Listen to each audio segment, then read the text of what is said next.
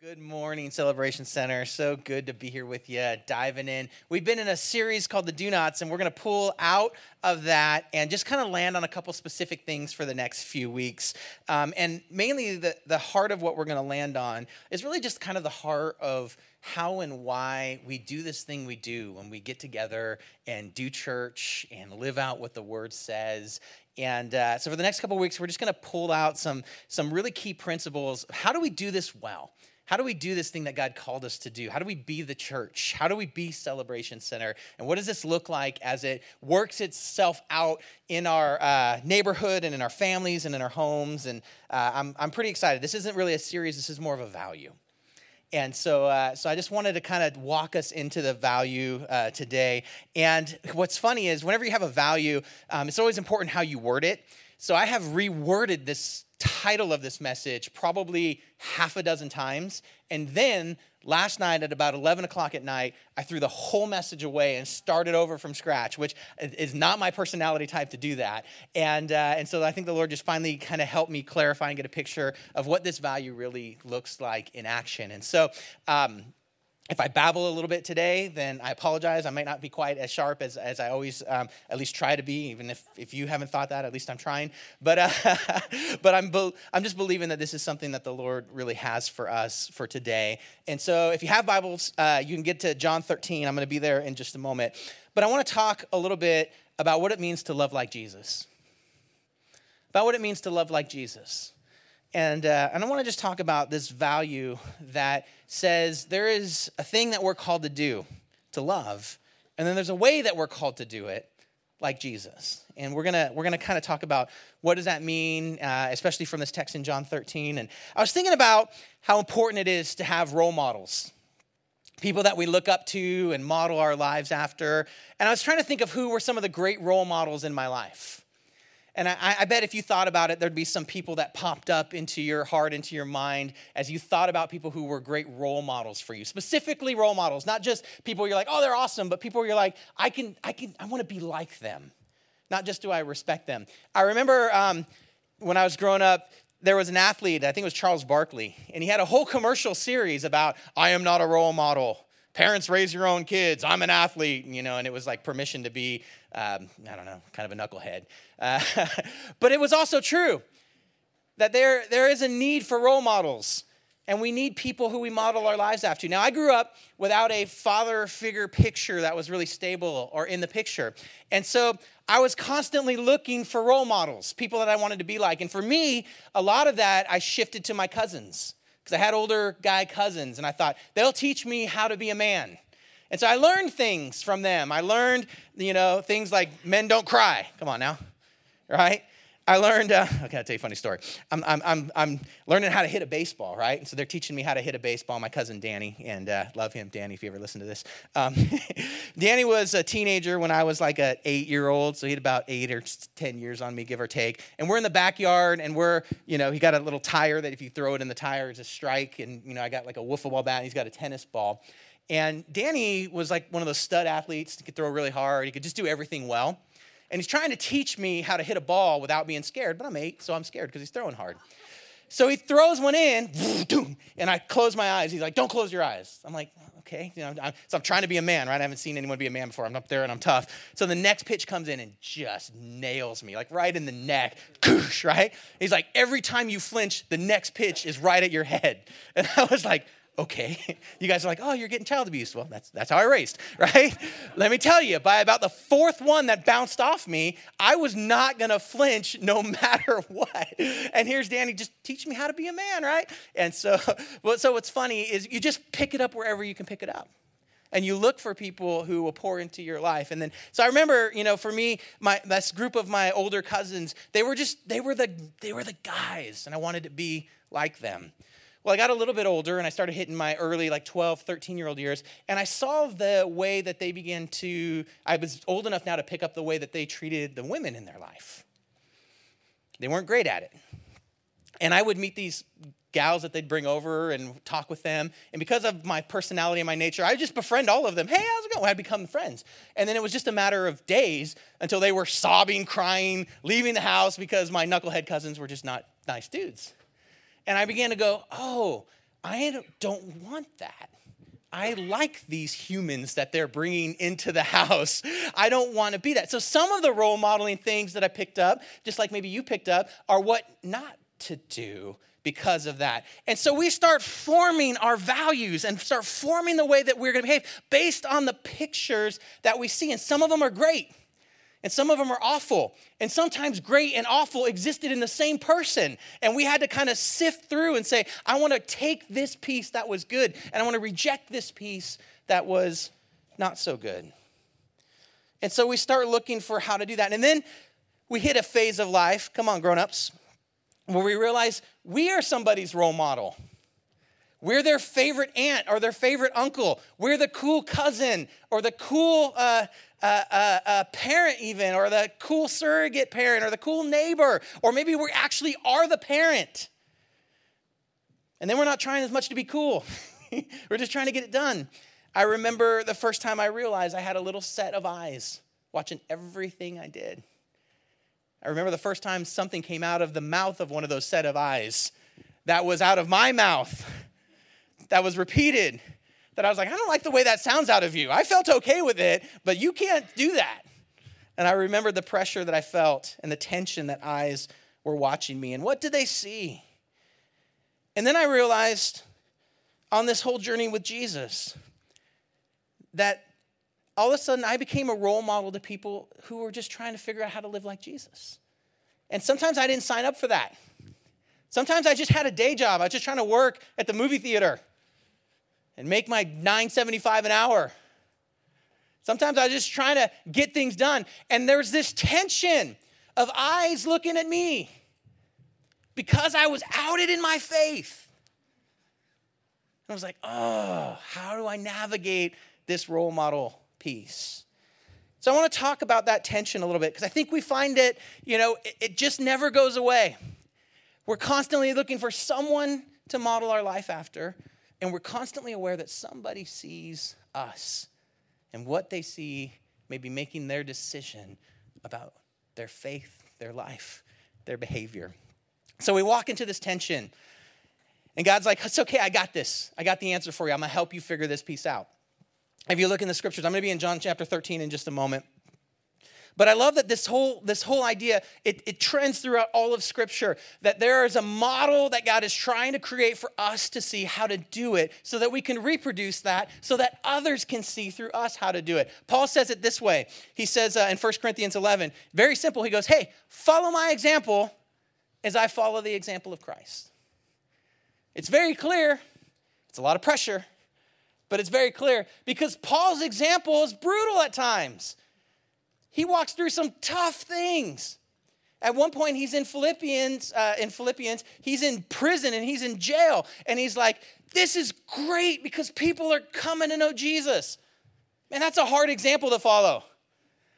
I like the idea of following your example as long as your life is going like according to plan. But how does that look when life's not going according to plan? When you've been stripped of freedoms or entitlements, when relationships have blown up, when things aren't going the way you wish they would, when work hasn't worked out how you wish that it would, when your financial situation isn't where you wish it would, would be, when your health situation isn't where you wish it would be, when all of those things are going on, can you still declare, hey, it's cool, follow my example as I follow Christ? Woo! It gets a little tougher. It's like, hey, follow my example when I'm doing well. That's the one, right? Parents, do as I say. Don't use that one, guys. Not as I do. So we get to John chapter 13. And Jesus lands the plane. I'm going to work from the back and then I'm going to come back forward. But he lands the plane with this incredible statement in John chapter 13, at the end of John chapter 13, verse 34. He says, Listen, a new command I give you love one another. As I have loved you, so you must love one another. And then he says something beautiful. He goes, By this, all men will know that you're my disciples if you love one another. He says, if you get this piece right, then that role model thing will happen naturally. You won't have the pressure of how to execute it. If you understand this piece, how you love one another, the way I have loved you, if you do that, then everyone know. And then I take that you know, out of my just my personal life and out of my kids and, and out of my neighborhood and I take it into the body of Christ and I go, you know what? Can you imagine if we got that piece right? Can you imagine if we just nailed that piece? If that was like our bullseye that we were aiming for? Hey, we're gonna love one another like Jesus loved us. Not only are we, we're gonna do it because we know that we must. And suddenly, all men, you wanna know how to affect this community, this neighborhood? You want to know how to affect people who maybe are outside of your immediate circle of influence, but you see them on a daily basis? He goes, they're going to know if you do this part right. So I'm going to walk into how to do this part right. Because here's the thing I love that he says this is a command. You know, we were walking through the series of the, of the do nots, and we were kind of joking about the times when Jesus just says, hey, hey, hey, don't do that. That thing you're about to do, don't, don't do that. That's not a win. Don't, don't do that. There are a few times where he's like, this is what you do do. Right? He's like, come on, guys, do this part right. And this is one of those times. He says, this is a command. Now, I love this because it flies in the face of how we usually deal with love. Because we usually do love as a choice, and we usually do love as a feeling. Like I've, you know, usually love requires some exchange of relationship and commitment and, and values being shared. And suddenly Jesus is like, hey, this part's not optional. This part isn't up to your feelings. This part isn't because there's a fair exchange. This part isn't even emotional. And you're like, well, Pastor Mike, how do I divest my love and my emotions? Well, we're going to walk through that in, in just a moment here. But he's like, this isn't emotional. Some of us only learn how to love emotionally. We only learn how to love based on our feelings. We only really learn how to love on, you made me feel good. I want to make you feel good. I got warm fuzzies. I want you to have warm fuzzies, right? That, and, and like love got just shrunk down. And then, and then here's what happens. Well, I fell out of love with you. I don't feel it anymore. I don't feel the same way. I don't feel what I used to feel towards you. I don't have the same affection that I used to have for you. What's going on there? Oh, See, I, I turn love into an emotional thing. And Jesus is like, this is a command thing. Like, okay, well, what do you mean? Well, in order to understand that, we're going to back up to the top of John chapter 13 and figure out what starts this conversation that lands on a command to love. I'm going to give you the answer before I give you all of the information. So some of you can just stop paying attention after I give you the answer. But I'm going to give you the answer. And some of you like to have the answer, and so now you can relax because you have the answer, and then we can just walk through. But what does it mean to love like Jesus? What does it mean to love like Jesus? In this text that we're going to walk through, we're going to learn a couple things. And the first thing that we're going to learn is that to love like Jesus, we love without giving up. It's a love that goes all the way to the end. It doesn't give up. It doesn't tap out. It doesn't say, I tried and then I'm out. To love like Jesus, we love people who are messy. This one's hard. We'll break this down a little bit. We love people who are messy. We love people who are broken. We love people who aren't uh, uh, all put together in a nice, lovable, compartmentalized thing. It's easy to love someone who's perfect. It's easy. If you're perfect, I could just love you. You just meet all my needs perfectly. You understand me? Perfect. I don't know about you. I don't hang out with any perfect people. So if I have to have someone be perfect, then I don't have to love anybody. Some of you are like, I'm pretty close to perfect and we hang out. we love people who are messy. The next piece to love like Jesus, we got to be willing to take action. We got to be willing to activate. We got to be willing to put some work in. We got to be willing to serve. We got to be willing to bless, to be an agent of that. We can't sit back, put people to the test, wait for them to take the first step, take action, and say, prove it, and then I'll love. Where's my love provers out there? You're out there, I know. I'll love you, but first you prove. Prove that you're loyal. Prove that you won't let me down. Prove that you're worthy of my love. Prove that you really care about me. Prove it. Jesus says, no, no, no, we're the people who take action. And then the last thing, and we'll land the plane here in a little bit, we want to tell people the truth. Loving someone tells them the truth, is honest with them. I got a lot of love avoiders. We're just like, ah, I just love them, so I just don't have to be honest with them because it's going to create tension that I don't really want to deal with. But that's not really loving. And Jesus is going to model for us that people who are in a love relationship are honest with each other, even if it's tough. even if someone doesn't get it, we're going to be people who tell the truth. So I'm about to land in John chapter 13, verse 1, but I want to tell you what's happening in this story.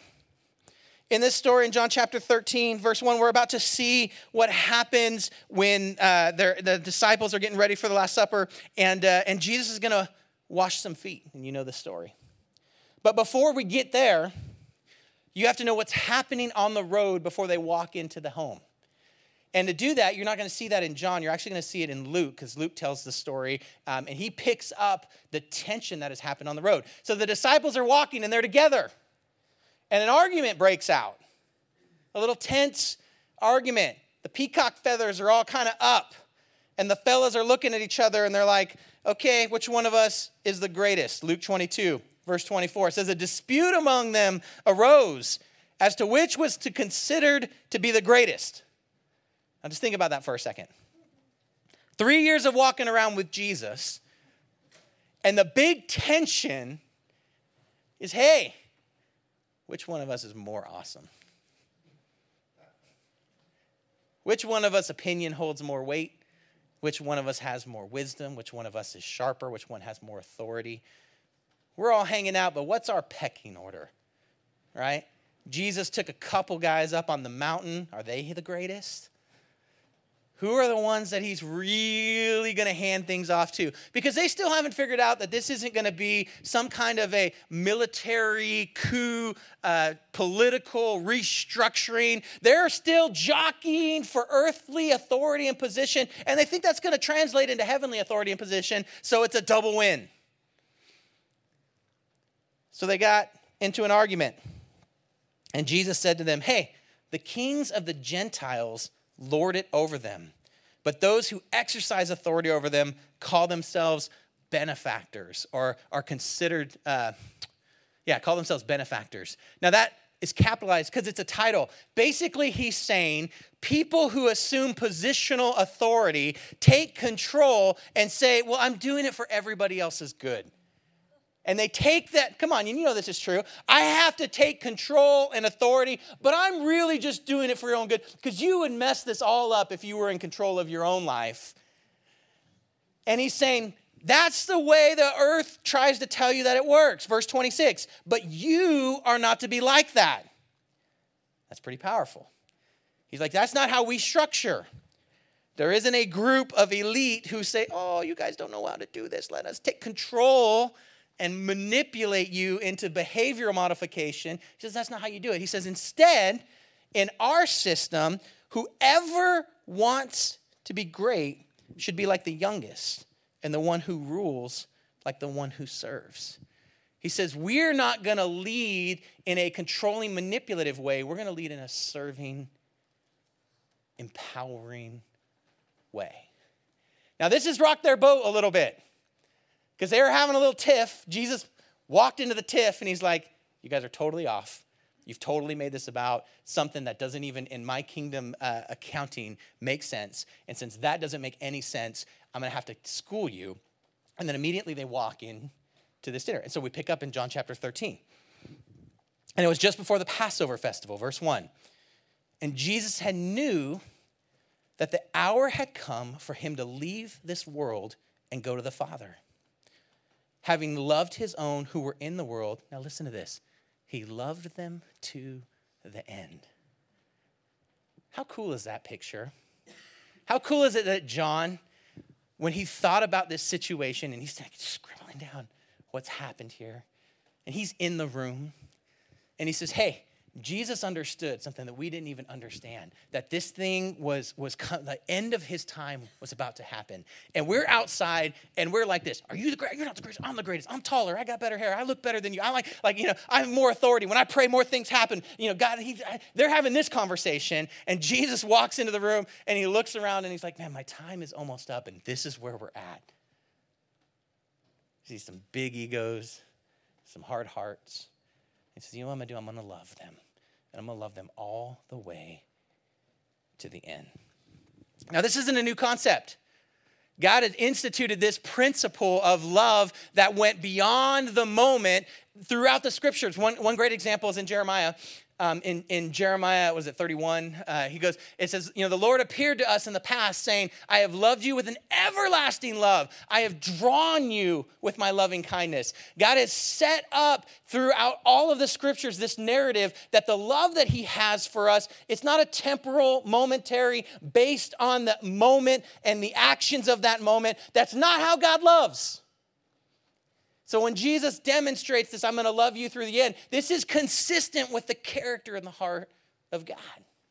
So they're bickering, they're fighting, they kind of come in, they're jockeying. Can you imagine? You know, I, I, you know, the, the Leonardo da Vinci picture of the Last Supper is kind of a, a cheesy picture because it's just this really, really long table, and you know, you can just imagine. But but most of the households at that time they didn't have tables like that. They would to get that large of a crowd would be more like a U-shaped table, and so they, they would have been jockeying for position, trying to get to the position of honor, trying to establish that. Now, in the text, we're going to see where some of the key players are sitting. We know that John, uh, because he refers to himself as the disciple that uh, Jesus loves or the beloved disciple, which is great. If you're writing a story about you and Jesus and you want to call yourself awesome, the beloved one, I would do it. So I'm, I'm okay with that. And so, and so, uh, so we know that he's positionally right next to Jesus, and he wants us to know that. And we also know that the other person who is in position close to Jesus is Judas because he's able to dip into the cup and reach over and hand it to Judas. So, at least in this table, those are the people who end up positioned the closest to Jesus, which is just kind of fascinating in the, in the picture of your Last Supper picture of what's happening. I want you to kind of see. Those are the facts that we know because they're inside of the text. Everything else is just interpretation. But here's Jesus, and he says, Hey, here's the thing I want you to get. We're the people who love without giving up. My time is my time is almost there. He knows he's about to head to the cross. He spent three years with these guys, and after three years of being close to the heart of Jesus, the thing that they found to be concerned about was who's the greatest. That would be discouraging. That would be like, oh, come on. We've been through all of this, and that was your big takeaway? Is to somehow jockey for position to be the greatest? But he looks at them and he goes, I'm going to love you to the end. I'm going to love you through whatever it is. And you know, we've had these kind of relationships, people that we cared for, and you're just like, man, they just, I wish the switch would flip. I wish they would suddenly come online and become more compassionate. I wish they would come online and deal with whatever the thing is, that the rifts in there. But we know that our assignment is to love people all the way through. So, though they may flip the switch on us and say, You're out, we're the people who don't ever flip the switch on them and say, We've permission to stop loving you. Does that mean we don't have boundaries? No, we're going to see boundaries in here. Does that mean that we, you know, we, uh, we just keep on letting someone be in an abusive position of power? No, that's not the case at all. But what we never get to do is say, that's all I have for you. I'm done. I don't love you anymore. We don't get to do that. So I don't feel like I'm in love. Well, love's not a feeling. Stop making it a feeling. Love's a command. It's a, it's a command. It's a hey, you can do this. How I did this. I can imagine Jesus not feeling super great in that moment. He's about to break down who's going to betray him. He's about to break down the cross and what's going to happen next. And he's dealing with a group of guys who are jockeying for positional authority. I could I could see him going, dude, God, seriously, can I get a do-over? Can we give me another group of guys and we'll try this again? Right? Some of us want that. We're like, God, I just need a do-over. I can't handle the, the relationships that I've had, the people that have been in my life. I just, I need, this isn't to work. God's like, hey, we're the people who love without giving up. We don't give up on people. The body of Christ, the reflection of his heart, are the people who love without giving up on people. Now, does that, again, does that mean we empower them? No. Not if what they're doing is destructive. Does it mean that we enable them? No, not if what they're doing is destructive. Does it mean we don't have boundaries? No, of course we have boundaries. Does it mean we don't apply wisdom to our love? No, of course we do that. But we never get to flip the switch and say, no matter what, I don't love you anymore. When that comes out, you've crossed the line and you've disobeyed this command. I'm just giving it to you. We're the people who love people to the end. We don't give up. Let's get going. That was verse one. That was pretty good, huh? Verse two. So the evening meal's in progress. And the devil had already prompted Judas, the son of Simon Iscariot, to betray Jesus. What did that? Do you remember that? There was a perfume incident. Some expense got wasted. He looked around and said, This isn't worth it. This isn't, we're not building equity and wealth. We're not building uh, earthly status the way I think we should build earthly status. You know what? I'm out. And Judas's heart got hard and he made a decision for a few coins, significant amount, to tap out. So the devil had already prompted Judas, the son of Simon Iscariot, to betray Jesus.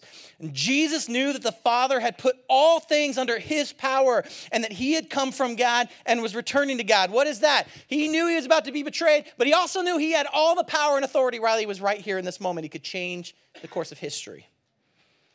So he gets up from the meal and then he takes off his outer clothing and he wraps a towel around his waist. I was tempted to do this. Someday when I'm in better shape, I'll, I threatened my wife last night. I'm like, I'm going to bring you up front and wash your feet. And she's like, You are not. And I was like, I'm going to listen to you. he wrapped a towel around his waist. And after that, he poured water into a basin and he began to wash his disciples' feet. And he was drying them with the towel that was wrapped around him. Can you get the picture here? He's wearing a towel, he's washing their feet, and then he's using the towel that he's wearing to dry their feet. Can you imagine the intimacy and the closeness and the nearness of what's going on there? And then he comes to Simon Peter, who said to him, Lord, are you going to wash my feet? Now, I want you to catch something because all the disciples are here. But we only see two names in the story. Only two clear names are called out Judas and Peter. And the next 24 hours are going to be very rough on these two men. They're going to have the hardest next 24 hours, except for Jesus. And I was just struck by this as I was spending time in the text that God, when He demonstrates His love, He tells us we're the people who love people who are messy. We love people who are messy. We don't get to cherry pick the people that we love. We don't get to go, ah, too much on this one. I'm going to jump over to this one. Yeah, this one connects. We love people who are messy. Look at how messy the people in the room really are. One of them is literally about to sell out his Savior, understanding that it's going to lead to death. For three years, he's walked with this guy in the closest proximity. He was so trusted that he managed the funds and the resources, and he's about to sell him out for money. And Jesus has him in the room, and he loves him. Now, listen, I'm gonna be honest with you. There are some of us in the room that someone betrays us like this much, and we're just like, I hope they end up in hell right? They cost me the promotion that I wanted. They cost me the parking space that I wanted. I don't know what, and your switch flips, come on now, so quick to saying, I, you know, I, I you could just wish, the, okay, I'm gonna tell you a story. It's gonna be really embarrassing, but I'm just gonna tell you the, story, the truth of this, okay? So, so we got people in the neighborhood who walk their dogs all over the property. And I'm okay and semi friendly with dogs, but they've been messing all over the property and sometimes right by the door, and I walk out and I'm just like, so I have had like to restrain myself when I see, because I got windows, right? I see people walking property and I'm like, that's the one. That's the one, right? And my switch starts flipping, and I'm like, oh man, if that if they don't have a bag with them, I'm gonna, you know, I'm, they're gonna meet California Mike. I'll just I'll say it that way. And I've had to catch my heart and go, man, I don't want to do that, but I am tired of shoveling. what? But we love people who are messy. I want to demonstrate love to messy people. I want to do that. I want that to be my heart. But come on, we know we all have that instinct. As soon as someone's messing up our world, we flip. As soon as there's some betrayal in there, we flip. As soon as it seems really difficult, we flip. I had a youth kid years ago, and uh, he was one of my hardest kids. You always have some that are just specially hard when they're in their teenage years. And he was creatively hard. He was the kid who was like, I have a cool idea after church. I'm gonna pour gasoline down the drain pipe of the, of the storm drain and light it, and we'll blow fireballs into the parking lot. That's the kid, right? And so I get a phone call because I've already gone home. They came back and were like, let's hang out at the church. I have a cool idea. Let's do this. And their fireballs are blowing out the front of the church. And an elder drives by and calls me. And when I'm at home, it's like, do you have a youth event going on right now that has fire involved? Because I think I recognize the kids that are out here. But I'm like, no, there's nothing happened. Tell them no, right? This is the kid. Challenging. Special kind of challenging. Bring him on an event. He's just going to do his own thing. It doesn't matter what. Like, hey, we're all going to be here. He's like, I'm just going to do wherever I want to be, and then we're looking for him, and it's just an adventure. So we get to his senior year, and I got to tell you, my adult staff are just like, finally, we're at his end of his run, and he asked me for a meeting. And I'm like, that's kind of weird. Okay. I'm like, what'd you do? and he goes, Pastor Mike, I think I want to intern here next year. I'm like, are you kidding me?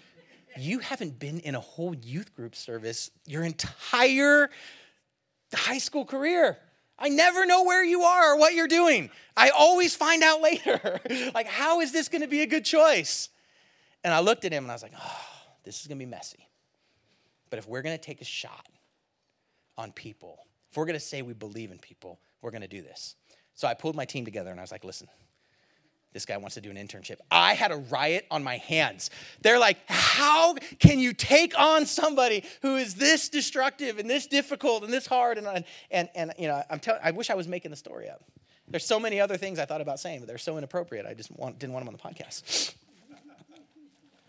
so I sit down with them and I'm like, listen, I'm going to choose to believe in you. And we're going to give this a shot. And he started his internship.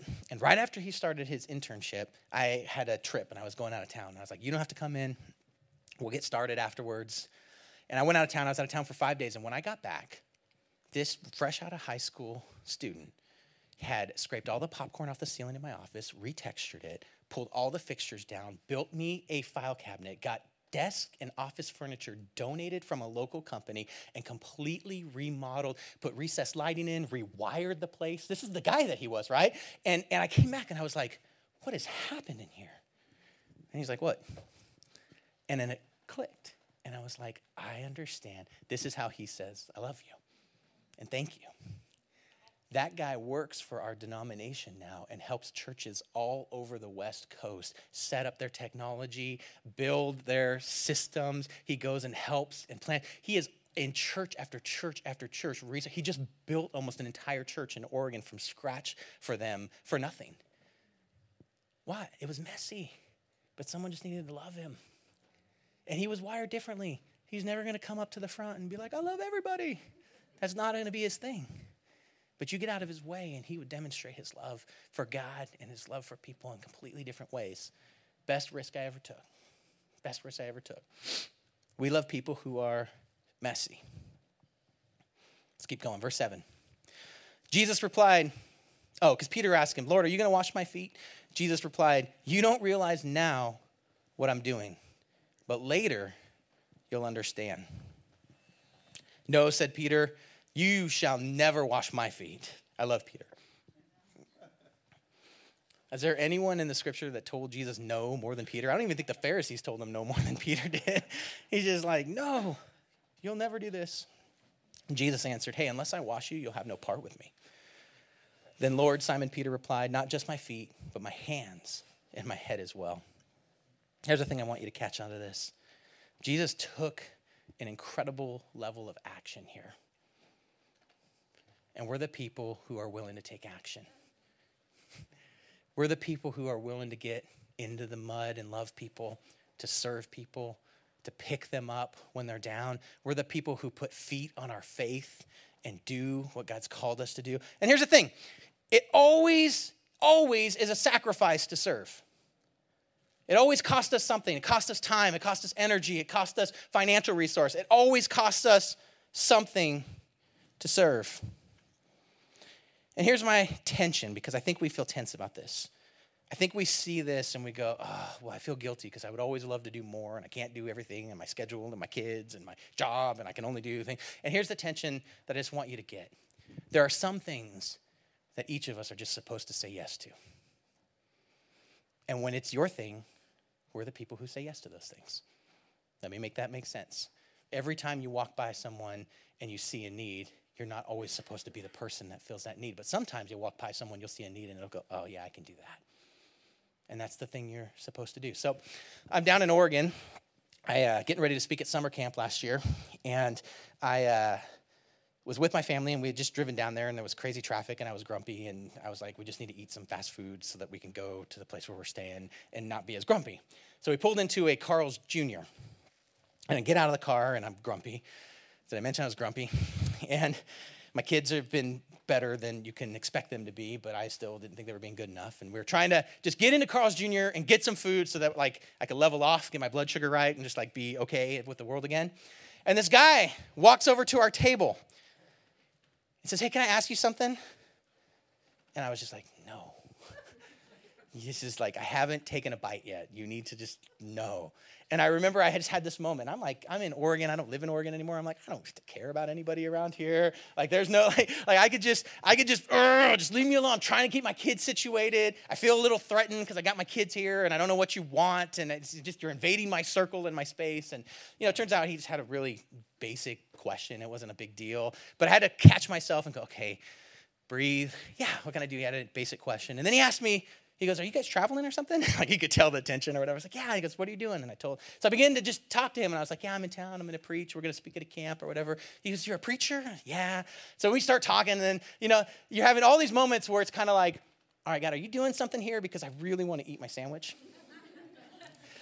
and, and I feel the tension of my sandwich, and this guy hasn't caught the boundary thing that I'm trying to throw at him. I'm like in guard mode of my family. I don't know what is going on. You know, you're out, out of nowhere. And so finally, I just take a deep breath, and I'm like, all right, God, I think I'm supposed to engage. So I engage. I start having a conversation with him. I hear his story. He's in sales. He travels up and down the West Coast too. He was been traveling. He was looking for a location. And it was an answer that I could give him, and we began talking. And then he asking me about what I'm going to talk about the next day, and I'm kind of telling him. And he goes, you know, I really think this could be like a like a spiritual thing. He didn't have a good language for it. He goes because I've, I just felt like I should go to a church, and I haven't been to a church since I was a kid. And so I start talking to him, and I'm like, okay, well, you should come, you know. And uh, and I give him the information where I'm going to be preaching at that day. No big deal. I give him some contact information and tell him yeah, you can call me or whatever. So the next morning, text me and he's like, hey, pastor. And it's very formal. He's like, sir, I would like to say thank you. know, he's like trying to figure out, he doesn't know how to interact with me. I'm just normal. He's like, you know, he's wearing this, he's wearing this boundary, which is all great. He shows up. He responds during the message makes us faith commitment step to Jesus. Facebook friends me and begins just dialoguing with me on his story of how Jesus has done something in his life. And as he's been tried like a traveling salesman, as he goes to different cities now, he seeks out churches that have good and, and it's like just complete. Why? Because we take action. We're the group that takes action. We're the group. I can't say yes to everybody that walks up. Like sometime I'm gonna have to take a bite of that sandwich, or like it's gonna be over, right? But but we're the group that isn't too bothered, too busy to take action. Sometimes you can say yes, and when we can, we do. That's who we are. When we can't, we recognize we can't. The Good Samaritan, there wasn't 13 Samaritans. He didn't get on the road, and there was another 25 Samaritans, but there was one person, and he knew he could help him, and he did. Maybe it's time we start learning to find the yes. Start finding the thing we can say yes to. We're so quick to, to understand the no, but let's find the yes. Jesus says, We're the ones that take action. We're the ones that take action. John 13, verse 10, Jesus answered, Oh, because Peter's like, Hey, wash all of me. Then Jesus answered, Those who have had a bath need only wash their feet, and the whole body is clean. And you are clean, though not every one of you. Let me make this make sense for just a second here. Here's Jesus. And I got, I got, in their culture, there was a thing that they did. They had public baths, right? We're, we're talking about the, the way they get clean. And so what would happen is they would go to a public bath and they'd get clean, but then they'd walk home. And when you walk home, they didn't have shoes like we had. They wore sandals. And they didn't have dirt road or paved roads, they had dirt roads. So if you went and got a bath, you were clean, but by the time you got home, there was one thing that was no longer clean about you it was your feet. So, this is why it was normal in their culture before a big meal to wash feet. Because they would clean up, go to someone's house, but by the time they got there, their feet would then be dirty. Now, remember, they've just come off this argument over who's the greatest. Now, in their culture, in their home, this is what would happen. If they could afford it, they would have a servant or a slave, and it would be that person's job to wash the feet of any guest who came over. Because you would assume they had gotten clean before they came to the meal, but by now their feet are dirty. In lieu of that, whoever is of the lowest position would then take the position of foot washer the child, the youngest, whoever that is. So here's this group who's just come off a little tiff over who's the greatest. They walk in to eat. Now you also have to get one more picture. We think about the Last Supper and we got like big royal chairs and everybody sprawled out. That's not how they ate in that culture. Everything was low to the ground. They didn't have a bunch of chairs. They sat on the ground and they leaned on the table, and their legs are kind of folded and their feet are behind them, and they lean in and they eat like this with their right hand, right? Now, if you haven't washed your feet, but your whole body was clean, but now you're sitting like that on your muddy, dirty feet, you have a problem. You've been contaminated. So it was important to clean and wash your feet. So Jesus, seeing this group that has just been all tense, goes, Oh, no one's going to step up, step down, and do this piece and wash feet. And then he explains to Peter, Hey, you've been clean. You don't need me to give you a second bath. You've been washed clean. What you just need is me to take off today's dust, today's mess. What a picture of what Jesus does when he washes us clean and we're bathed, we're paid for, but we got today's mess on us. And so we come humbly with today's mess. Our salvation isn't on the line. We just got today's mess on us. And we get the privilege of coming to the Savior and saying, Hey, I got today's mess on me. Can you hook a brother up? Can you hook a sister up? And Jesus is demonstrating his willingness to do that. That's just a beautiful picture. That's free. Verse 11 For he knew who was going to betray him, and that's why he said not everyone was clean. Oh, here's where I was going with that. So, so, so he flat out says, You don't need more than what I've already provided for you. You're clean. You just need, come on now, we're going to wipe your feet a little bit, but not all of you are clean.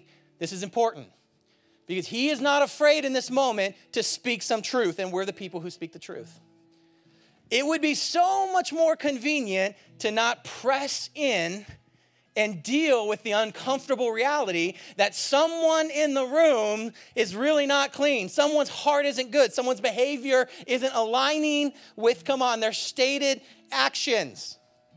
And here's the thing that love creates tension for us so often is we think it's loving to let people get away or empower and enable sometimes people without confronting because we just don't want to, oh, know, we just love them and it'll be okay. And we see that. Come on, parents, you know that. It's so hard to tough love when someone's a little out of control.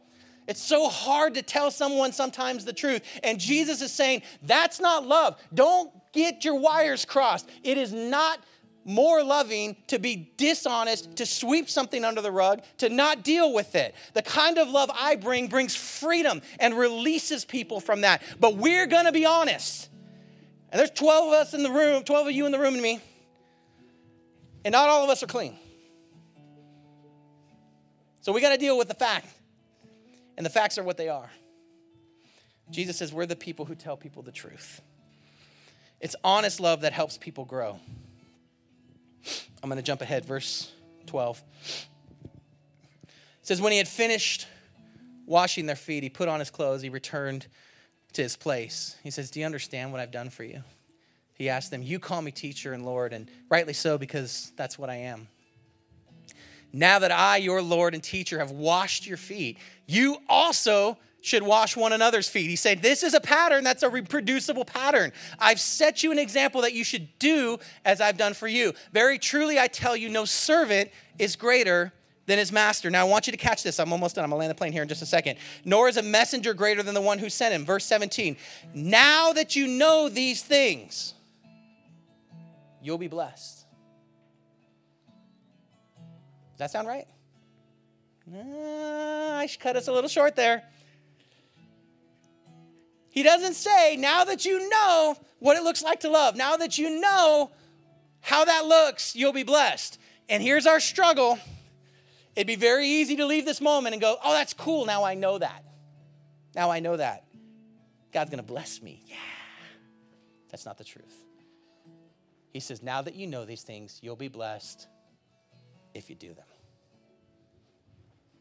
Now, here's what's cool Jesus has just orchestrated for us a picture of what loving like Jesus is. And for some of us, it's been a little bit tough because you're like, some of those things are not my favorite thing. Some of those, loving without giving up, that's not my favorite thing. Loving people who are messy, that's also not my favorite thing. Being willing to take action is certainly not my favorite thing. And, uh, you know, sometimes I get off on telling people the truth, but the reality is it's easier to just not deal with that.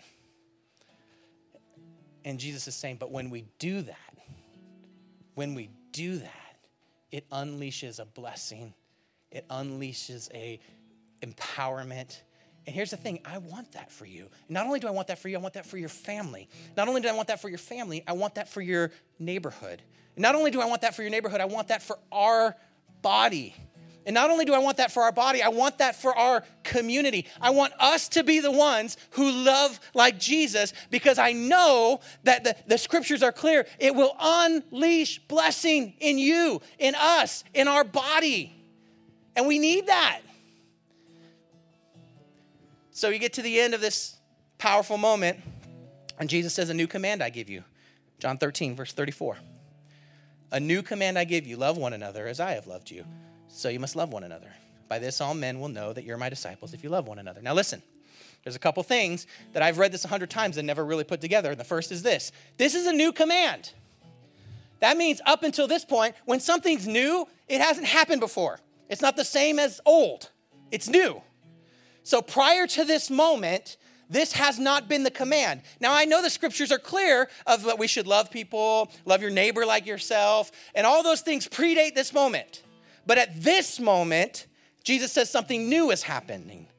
Now that's fascinating. I haven't put that together before studying this. So if something new is happening, what is it? Love one another. Well, that's not new. So what's new? Oh, as I have loved you. Because up until this moment, they have never seen God in the flesh, Jesus, the Son of God. I like a God in a bod. That will stick with you. They've never seen what it looks like for God in a bod to love somebody. So now this is new. And the model has changed. And yes, we're still to love our neighbor as ourselves. But when we love people, the lens, the filter, the way that we look at how that's done, the way we execute that command, is we look at how Jesus modeled it it's a command. So we don't get to pick. These are the elements of love I'm good with, these are the elements I'm not good with, right? These are the ones that I like, that resonate with me, but these ones aren't me. Something happens when Jesus becomes our model. It changes our lens in every situation, it changes the way we see people, it changes the way we interact with them.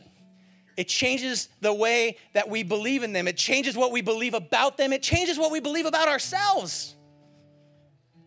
And here's a very simple formula. Now, listen, I think next year I'm probably going to just write a whole series on loving like Jesus because I just I think there's a whole lot more here. I'm just giving you a run by from one story.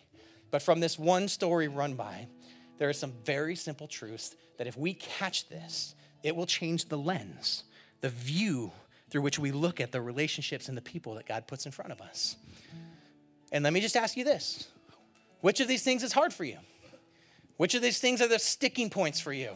Is it hard for you to love without giving up? Have you been the give up personality? Right? I'll love, but you know, they ran or they disobeyed or come on, it's been 30, 40 times. The patterns haven't stopped. I'm just done. And Jesus is like, that's not you. We're the love without giving up people. Can you imagine if he gave up on us? We don't give up. Is it hard for us to love who people who are messy? Are you struggling to love messy folks? Come on, are their politics making them unlovable? Are their behaviors making them unlovable? Are there is their theology making them unlovable? Is their behavior? I don't know. What is it? We love messy people.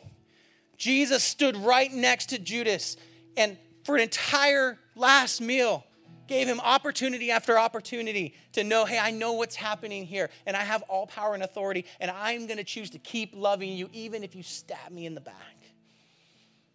He sat right next to Peter, experienced the same love. One was able to turn it around. We love people who are messy because we never know who's going to be able to turn it around. We don't get to make that decision. Some of the messiest people out there are going to be the ones that turn it around and have impact in the kingdom. And the way you love them when they were messy might make all the difference in the world. I want to spend eternity with some people who were dang messy here on earth. I think they're going to have the best stories. They're going to have the best stories. Is the sticking point for you? It's hard to take action. Pastor Mike, you don't understand. I'm gassed. I got nothing left. But I really wish someone would take this garbage out. I was like, dude, take action. I really wish someone would help that person move. Oh, you were available that weekend. I don't know what it is. Do you have to recalibrate your take action meter? Has it been hard to tell people the truth? Have you been having too much fun telling people the truth? That's another problem. It's another day. But it's been hard to just be honest. Say, Peter, you got to understand what's really going on here. Judas, I know what's happening. Not all of us here are clean, but I still love you. I still love you, but this is the truth. The truth is, you're destroying your life with your choices and your behavior, and God has something better for you. And I'm not going to join you in that mess, but I'm going to love you no matter what. But I'm not going to say that it's not a mess, it's a mess. Sometimes we're the people who don't want to take any side at all. We want to just stay in the happy neutral zone forever so that everyone can just kind of be happy, and that's not true. Listen, if someone's right and someone else is wrong, we tell the truth. That's who we are. And if there's room and margin for error for both, then you know we bring people together, but we just tell the truth. Someone says, "Hey, I think this is okay," and we're like, "Dude, that's not okay." And we tell the truth. What's the hard part for you? Would you stand? I'm to pray. I told you the Lord redirected me and I had no idea how much time it was going to take, so I owe you guys about five minutes. I'll do better tonight. I hope you come and join us for the uh, annual business meeting. We can talk through. We have things to celebrate. Do you know that our name says celebration in it? And we don't celebrate enough. And if you don't come and celebrate with us tonight, then you missed it. Don't miss it. I want that for you.